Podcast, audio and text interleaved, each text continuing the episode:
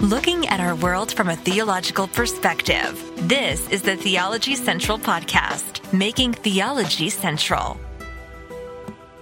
Good afternoon, everyone. It is Tuesday, February the 14th, 2023. It is currently 2:35 p.m. Central Time and I'm coming to you live from the Theology Central studio located right here in Abilene, Texas, where currently the wind is blowing at like 100 miles per hour. It is crazy how strong the wind is here. We're in a uh, a weather advisory, wind advisory. We were. It may have. It may have uh, expired. I don't know.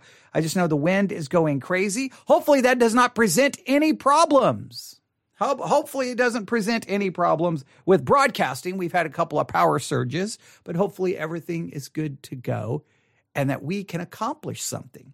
Because I probably know what you're thinking. I prob I probably have the ability to read your mind right now because some of you have been thinking, what about the Bible study exercise?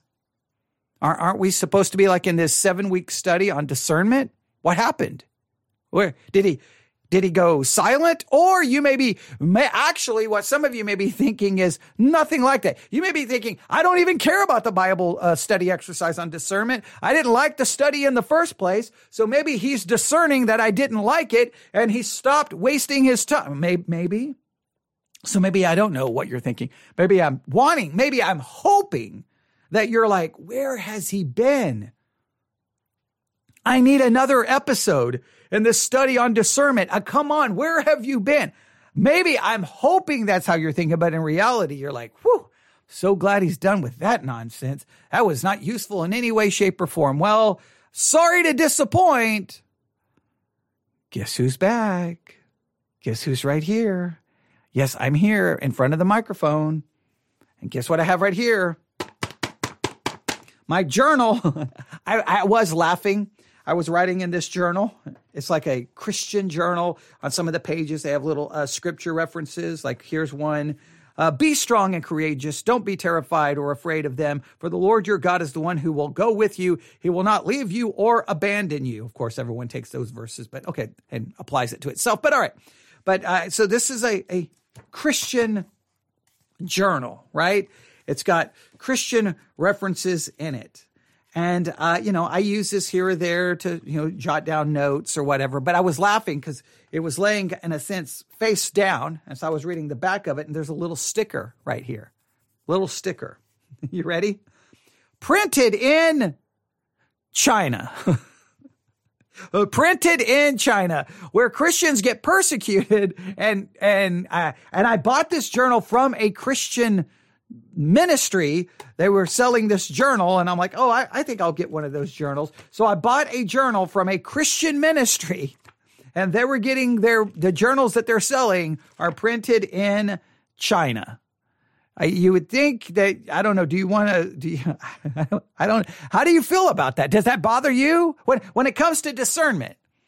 Do you want to buy? And this is just uh, this is just an interesting question. Just since we're talking about discernment, this is the uh, uh, a chance of trying to exercise discernment. Do you believe a discerning Christian would want to buy anything related to Christianity, Bible studies or a Bible or a journal, anything printed and published in China since uh, someone says money talks. I, I, I don't I don't know. Am I being fair or do you think that that's unfair? I mean, I mean, it just seems like well that those you would go to a publisher here in the United States of America. Maybe it would cost more, yes, but I don't know. It just seems like you're trying to, but but then you could argue, but you're supporting that factory which hires people, so then people get jobs. So I don't know.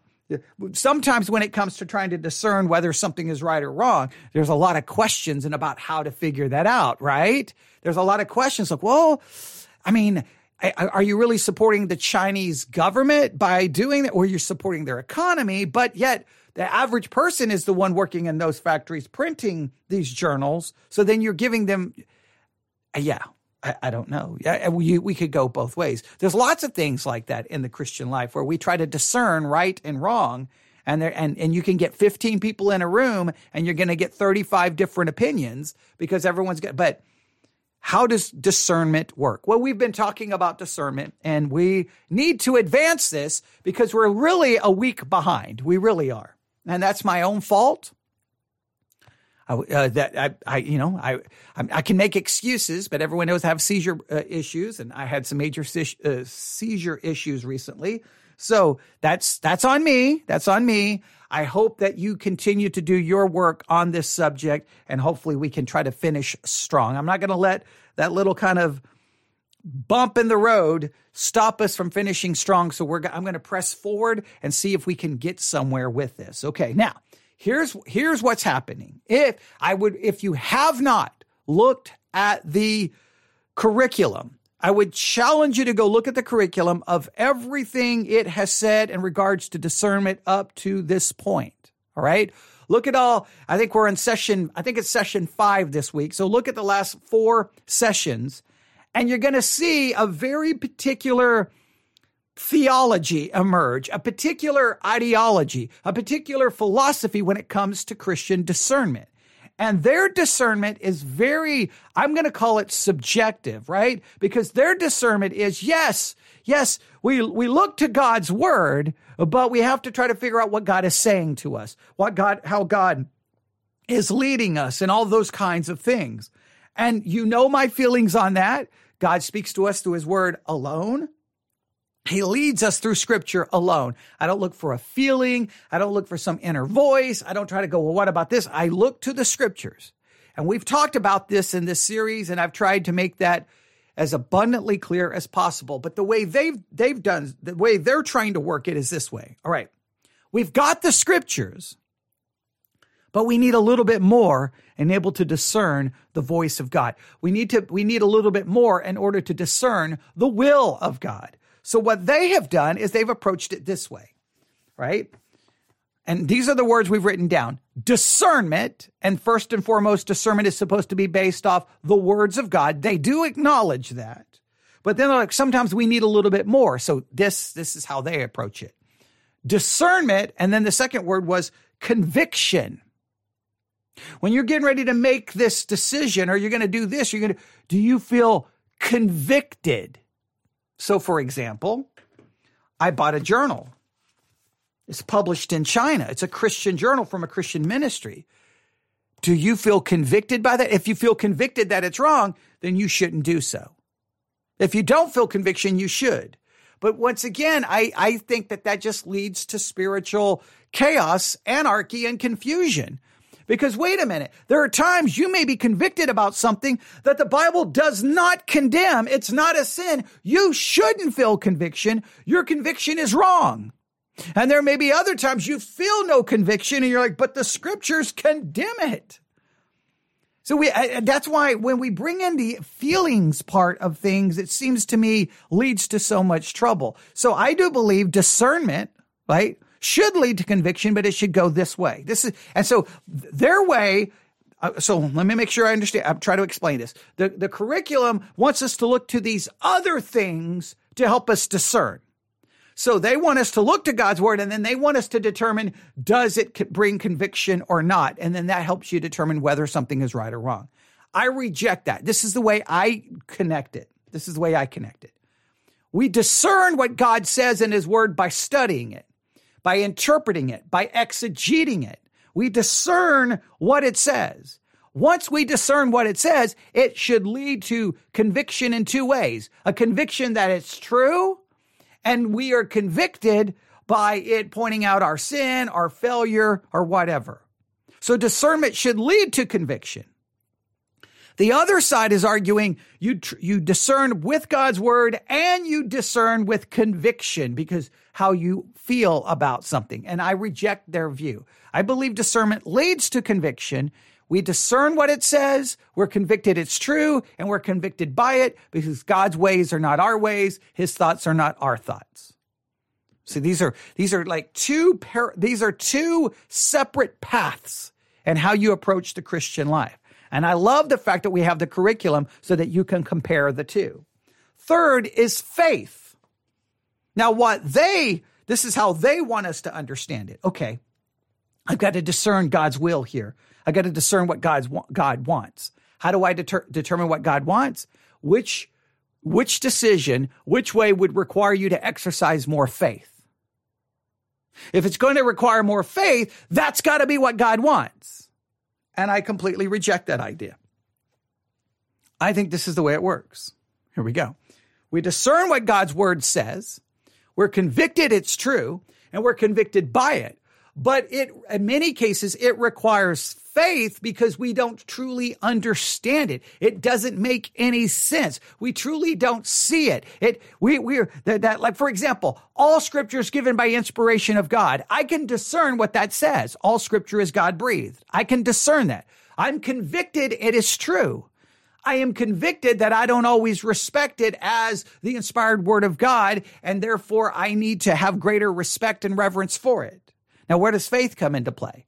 Faith comes into play is I cannot prove without a shadow of a doubt that the Bible is the inspired word of God. I can prove it's historically accurate. I can prove that it's accurate archeolo- from archaeological finds. I can prove that it's got many manuscripts to give it some support. But I cannot, with all the evidences I can come up with, I cannot get us to, yes, it's inspired. I can just get it to a certain level of historical trustworthiness, archaeological support. I, there's all of these evidences, but it doesn't get me all the way to inspiration. So by faith, then I believe that it is inspired because I cannot dogmatically prove it. So discernment leads to conviction. Conviction will then ultimately lead to the need to exercise faith. And we've looked at that. Their approach is you discern with God's word, then you've got to discern based off how you feel via conviction, and then you've got to decide which thing will require more faith. And I am rejecting that approach. My approach is discernment. We discern what God's word says. We're convicted that it's true, and we are convicted by it. And then we exercise faith in believing what we cannot ultimately attain or see or understand there's a level of faith that has to come into play. Now, we've reviewed those over and over and over and over again. And remember, all of these have been based, discernment was based on Genesis 3. Uh, conviction was based on Acts 2. Faith was based on Hebrews 11. Now, the one we were supposed to study last week was God's character. And the way the curriculum wants us to understand this is okay, when you get ready to make a decision, is it consistent with God's character? Wait, wait. So is this consistent with God's character? Now, once again, this becomes so subjective. Let me give you an example. Let me give you an example because this was used against me for a long time in my Christian life. All right. Hey, you're, you're going to listen to that song. You're going to listen to that music. You're going to watch that movie. Is that consistent with God's character? God is holy. That's not cons- consistent with his holiness. You shouldn't be watching that movie. You shouldn't be listening to that song. But then I would turn around and look and go, but wait a minute. You spent all day watching college football. Is that consistent with God's character? Wait a minute. You've been doing this or this or this. Wait, you told me I couldn't listen to this music, but you can watch that movie? Is that movie consistent with God's character? You see, it becomes subjective, and then we only use God's character. We will use God's character to condemn the actions of others and then justify our own actions. See how subjective that is? Objectively, what does God's word have to say in regards to this situation? In many cases, God's word does not give me specific directions. Is there a possible principle? Well, I got to make sure it's an actual principle that applies to it. The God's character test sounds so good. But if you really took God's character, what, and then you made all of your decisions based on what's consistent with God's character, it would be interesting to see what your decisions would actually look like, what you could or could not do. Now, they want us for this part. I'm not even looking at the curriculum today. They, I, I just, I want to hear you, you, like, what are you looking at in your journal? I just have the word discernment, the word conviction, the word faith, and the word character. I have next to discernment, Genesis 3, next to conviction, Acts 2, next to faith, Hebrews 11, next to character, Exodus chapter 34. Exodus chapter 34. So let's go to Exodus chapter 34. I know we're a week behind, but I want you to spend some time in Exodus 34 this week. All right. I want you to spend some time in Exodus chapter 34, please. All right. And I want you to spend a lot of time mainly in verses one through six. Now, I'm no, go through uh, verses one through at least 7a. And the only reason I kind of go, because there's some things in verse 7 that could require a couple of years to work on. But that's okay. Exodus chapter 34. Let's read them. Here we go. And the Lord said unto Moses, Hew thee two tables of stone like unto the first, and I will write upon these tables the words that were in the first tables which thou breakest. And remember, Moses came down, saw all the craziness happening around the golden calf. He ends up breaking the Ten Commandments. So now here he has to, well, God's going to write upon a new t- set of, of tablets. The Ten Commandments 2.0. All right, here we go. Verse 2 And be ready in the morning and come up in the morning unto Mount Sinai and present thyself there to me in the top of the mount. And no man shall come up with thee, neither let any man be seen throughout all the mount, neither let the flocks nor the herds feed before the mount. And he hewed two tables of stone like unto the first, and Moses rose up early in the morning, went up unto Mount Sinai, and as the Lord had commanded him, uh, and he took in his hand the two tables of stone. And the Lord descended in the cloud and stood with him there and proclaimed the name of the Lord. Verse 6 And the Lord passed by before him and proclaimed, The Lord, the Lord God, merciful, gracious, long suffering, abundant in goodness and truth, keeping mercy for thousands, forgiving iniquity and transgressions and sin.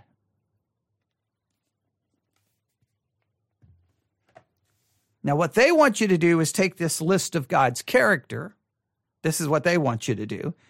And they want you to go, okay, everything I decide, is it consistent with this character? Well, I think it becomes subjective and I think it just leads to chaos. Here's how I want us. All right, here, here's how I think it should work. I think this is important. We discern what God says in His Word. We discern who God is in His Word, right? We discern what God says and we discern who God is from His Word. Right? There you go. We, we, you can say, well, you can discern certain things about God by looking at creation. You can see maybe there is a God in his power, maybe his wisdom, but to really understand anything, we need the word of God to really have a correct understanding of God. So with God's word, we discern who he is and what he has said. Right? We are convicted that it is true. And we're convicted by it. Right? So there's discernment. We're faith. There comes a point where we need faith to understand things because God's ways are not our ways, his thoughts are not our thoughts, and we and, and some things we just we're not left with enough proof to be able to be dogmatic, so we have to accept it by faith. Now, here's the thing. There are times, this is very important, in the Christian life, you've discerned what God says. You've got it down. You're convicted. You do have faith, but then you are confronted with a reality that seems contrary to what you read in the scriptures. Or you are confronted with a reality that seems to call into question God in some way, shape, or form. You're like, you just don't understand. You don't understand. There are 33, over 33,000 people dead in Turkey and Syria because of that horrible earthquake. Over 33,000, I think was the last number. I saw. If that doesn't bother you, then I, I don't understand. I don't know how you could not be bothered by the fa- fact that 33,000 humans created in the image of God are just gone because of one earthquake. 33,000. Just, they were here, then they slipped into eternity. When they pull from the rubble the bodies of a child that's broken and been crushed. I don't know. Does that not bother you? Well, I think, guess what? I see that and I'm like, I don't understand, God. Like, and people say, well, pray, pray to the God who let it happen. I struggle. God, you, you knew it was going to happen. You could have stopped it. And we would not even have known that you stopped it because it wouldn't have required anything flashy. You could have just stopped the earthquake from happening. You could, even if you allowed the earthquake to happen, you could allow these people to be found and not, and not be injured. You could have healed the people from their injuries so they didn't die. You could resurrect all 33,000. So he, sometimes we discern what God says. We are convicted. We have faith, but then we are confronted sometimes with things that go against what we are discerning. We are confronted once again with this idea. I, I just don't understand. And sometimes all we can do, and this is hard, is to cling to the character of God that has been revealed in scripture, even if we do not comprehend or do not understand. What is true of God is true of God, no matter what the circumstances seem to indicate. We cannot ever, ever, ever, ever, ever view God through the lens of circumstance. We must view circumstance through the lens of God. And so we have to constantly cling and hold to God's character, even though it doesn't always make sense. We discern who God is and we discern his word. We are convicted that it's true. We are convicted by it.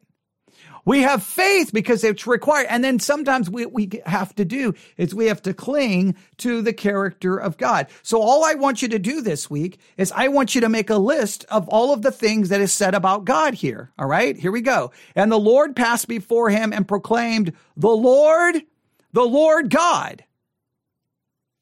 The Lord, the Lord God. I want you to focus on those names that are there. All right. I want you to look carefully and look at this. Uh, the Lord, the Lord passed uh, in front of him and proclaimed, the Lord, the Lord is compassionate and gracious. Okay, I was looking from a different translation to see how they were going to break this down, but I want you to really work on this. So uh, this is what I want you to write down. I want you to write down. Let's go through this. I want you to write down the Lord, and remember, the, the Lord here is capital L O R D, capital L O R D. Just keep that in mind. The Lord God, capital L O R D, capital G, small o, small d. I want you to look up what those words, what those names mean in the Hebrew. The Lord, the Lord God. Merciful, gracious, long suffering, abundant in goodness and truth, keeping mercy for thousands, forgiving iniquity and transgression and sin.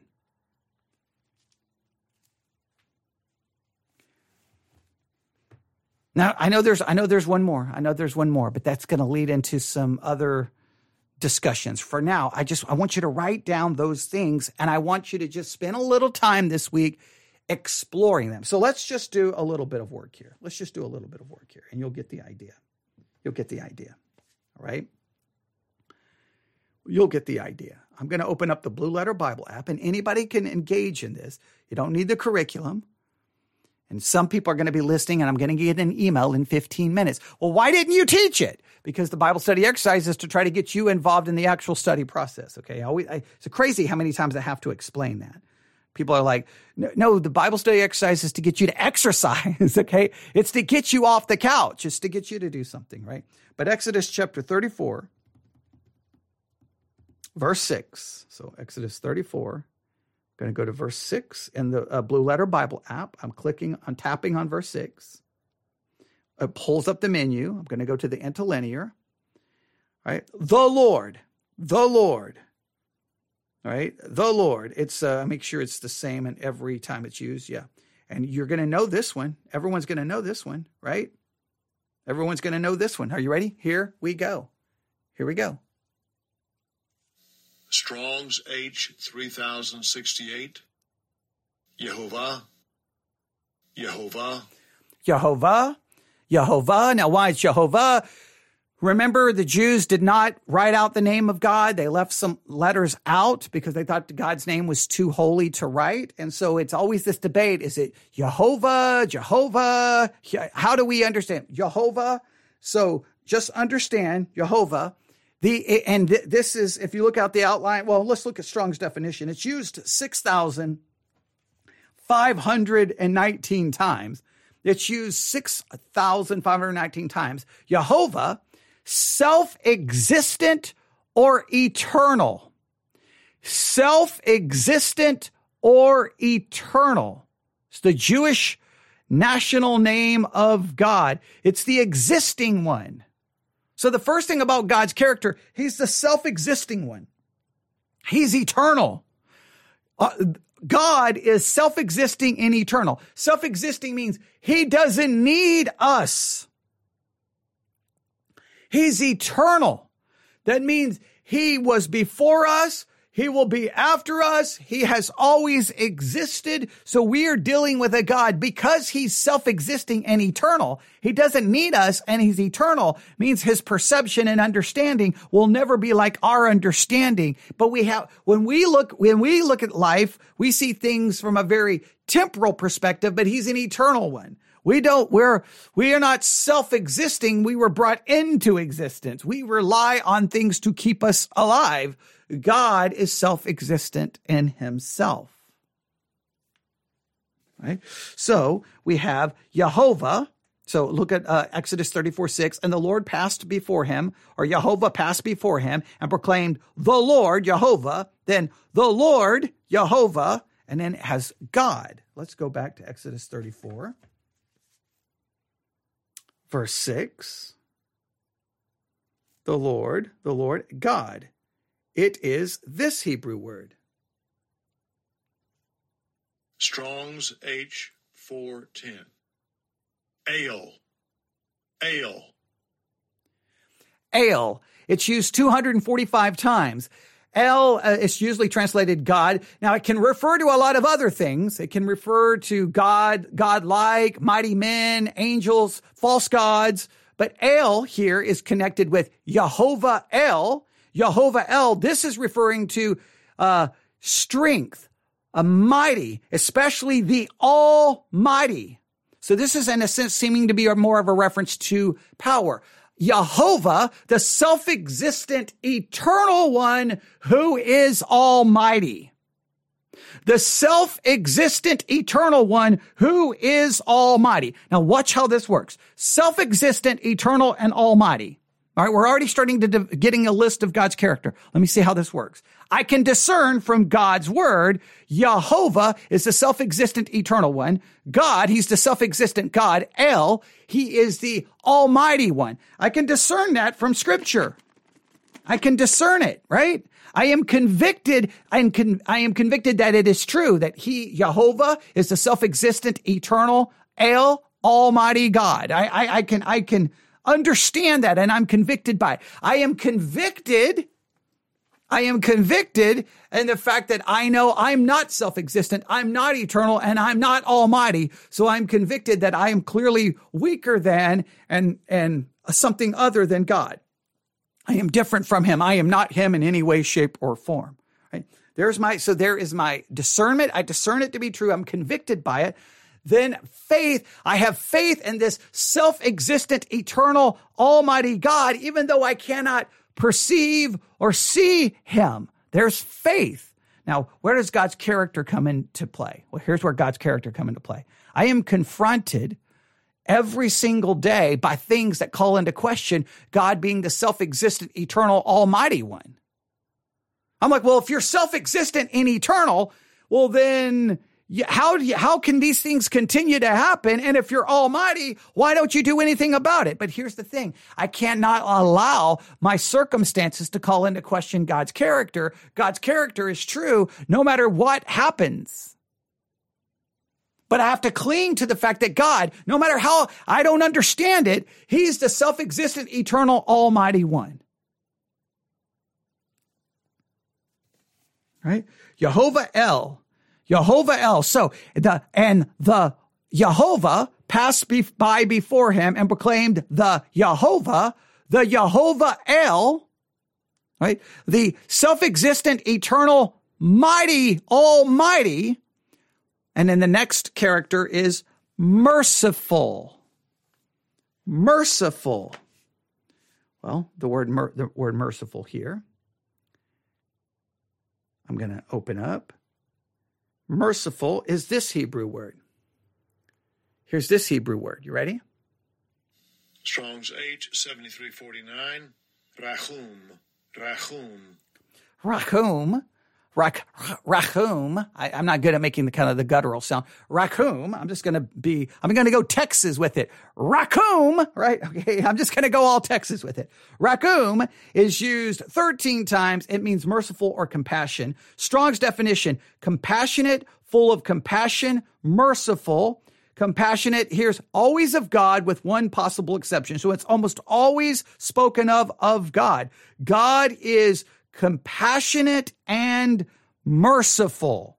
Right? So Jehovah El, the self-existent, eternal, almighty one is merciful. Merciful. It seems to be focusing on compassion. God is a compassionate God. He wants to show compassion. Now, once again, life will call that into question. See, I don't discern, uh, my discernment of God cannot be based on what I experience. I must understand my experience in light of the truth of God's character.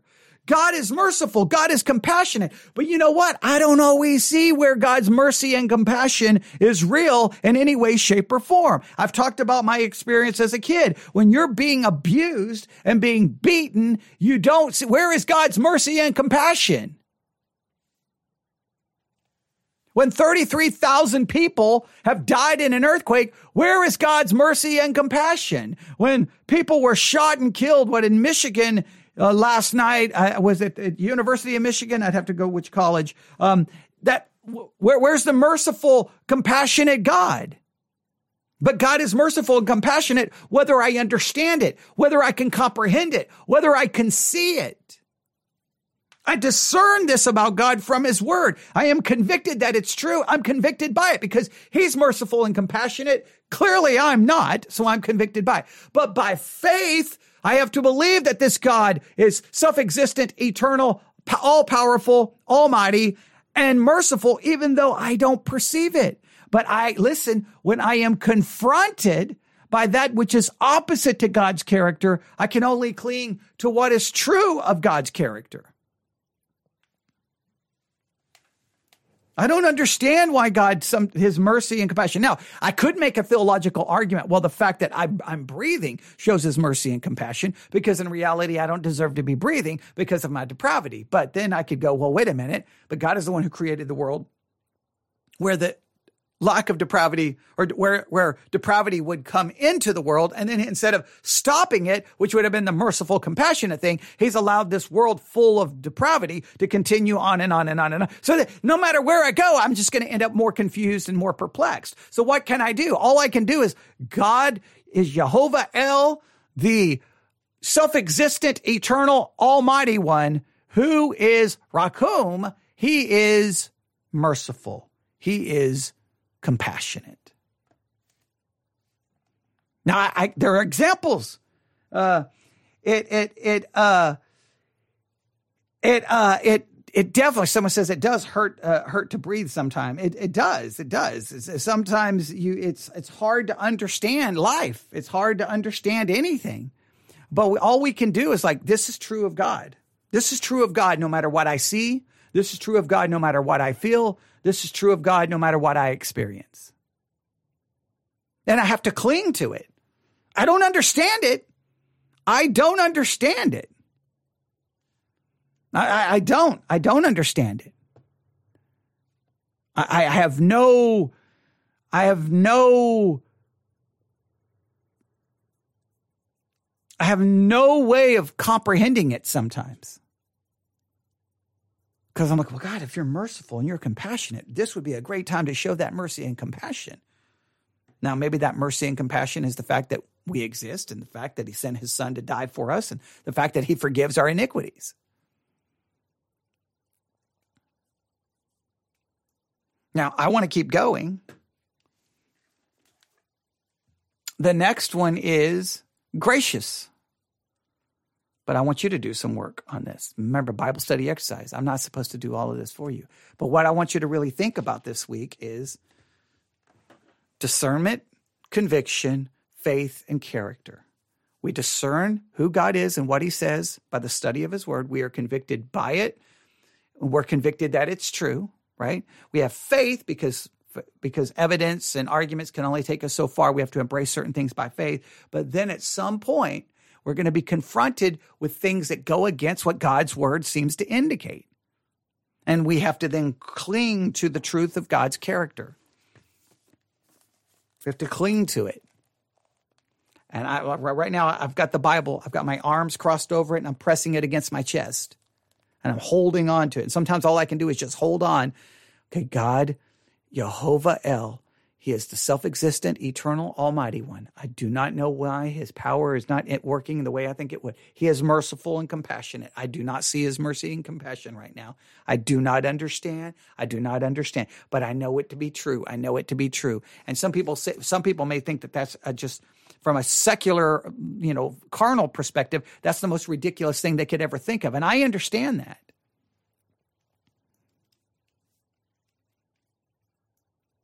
What is true of God is true of God, regardless if every circumstance and experience in life screams otherwise.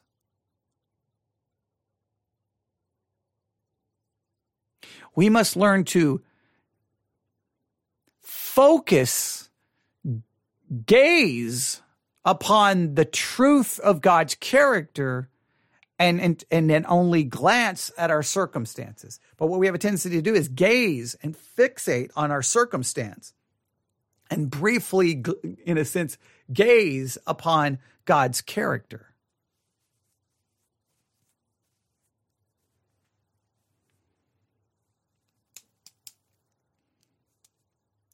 All right, I, I want to, I feel like I need to say something truly profound at this point, but I, I don't have anything profound to say.